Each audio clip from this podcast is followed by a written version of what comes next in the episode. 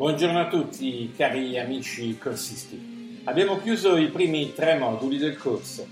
Ci siamo occupati di strutture di comics, di narrazione, di rapporto fra immagini, testi, storia. Abbiamo incontrato due grandi artisti e autori di bande dessinée, Bettina Egger e Marcel Philippe. Abbiamo svolto degli esercizi importanti e un po' sui generis. Possiamo anche dire che ci siamo preparati alla grande sfida di questa sera, Riassumendo soprattutto la lezione degli incontri con gli artisti, direi che abbiamo compreso diverse cose. Le tecniche sono varie e gli autori di comics le possono usare tranquillamente passando dalla realizzazione autonoma di sceneggiature e disegni alla cooperazione con altre figure professionali, dal colore al bianco e nero, dall'analogico al, di- al digitale. Possono colorare loro stessi o avvalersi di persone che colorano i loro disegni ma abbiamo soprattutto compreso che la bande dessinée è ricerca continua. Ha a che fare con la fotografia, per il reperimento delle fonti, e con il cinema, per l'inquadratura. Filippo vede nella bande dessinée una continuità con la pittura del Rinascimento italiano e con le teorie di Leon Battista Alberti, e ci spiega che la prospettiva è funzionale alla narrazione e non il contrario, perché i quadri rinascimentali raccontavano una storia intera, chiusa all'interno della sua cornice. La bande dessinée è anche movimento e tempo. Si cerca di imprimere il movimento in una vignetta statica e in una successione di vignette, mentre il tempo è contenuto fin dall'origine perché occorre un tempo di lettura dei testi che si alternano e che contribuiscono a determinare l'idea di azione.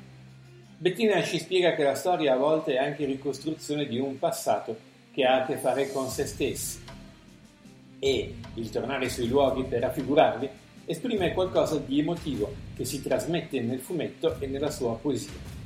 Philippe, che ha appena concluso una rivisitazione del Macbeth di Shakespeare, torna sul rapporto pittura-fumetto sottolineando che la tavola di una bande dessinée non può essere considerata come un quadro che viene incorniciato e appeso per essere goduto, ma è una parte all'interno di una storia. Un'altra considerazione importante è che a scuola sovente il fumetto viene utilizzato per fare altro, come se fosse un linguaggio di serie B. L'invito di Filippo è di considerare la bande dessinée invece come una vera e propria espressione artistica da studiare e da apprezzare in se stessa e non come un veicolo utilitaristico per fare altro. E fra le tante cose dette risalta il concetto che la bande dessinée non sia un'arte popolare e facile. La bande dessinée è un'arte difficile da seguire, che richiede impegno da parte del lettore, il quale appartiene normalmente a un livello colto e poco popolare e men che meno la bande dessinée è fruita in massa dai giovani. La sua diffusione e apprezzamento è dunque un fatto culturale a pieno titolo. Abbiamo imparato tante cose e con i nostri esercizi abbiamo visto come si possono ricavare storie molto differenti dalle stesse immagini, da inquadrature diverse, come l'inquadratura parli, come una storia possa nascere riflettendo sulle immagini, come il testo e le immagini siano fra loro legate in modo indissolubile.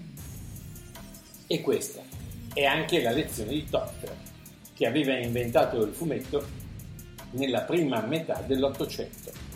Chiudiamo questa trasmissione dandovi appuntamento all'incontro di questa sera e con un pensiero alla scomparsa di Gottlieb, grande e apprezzato fumettista francese.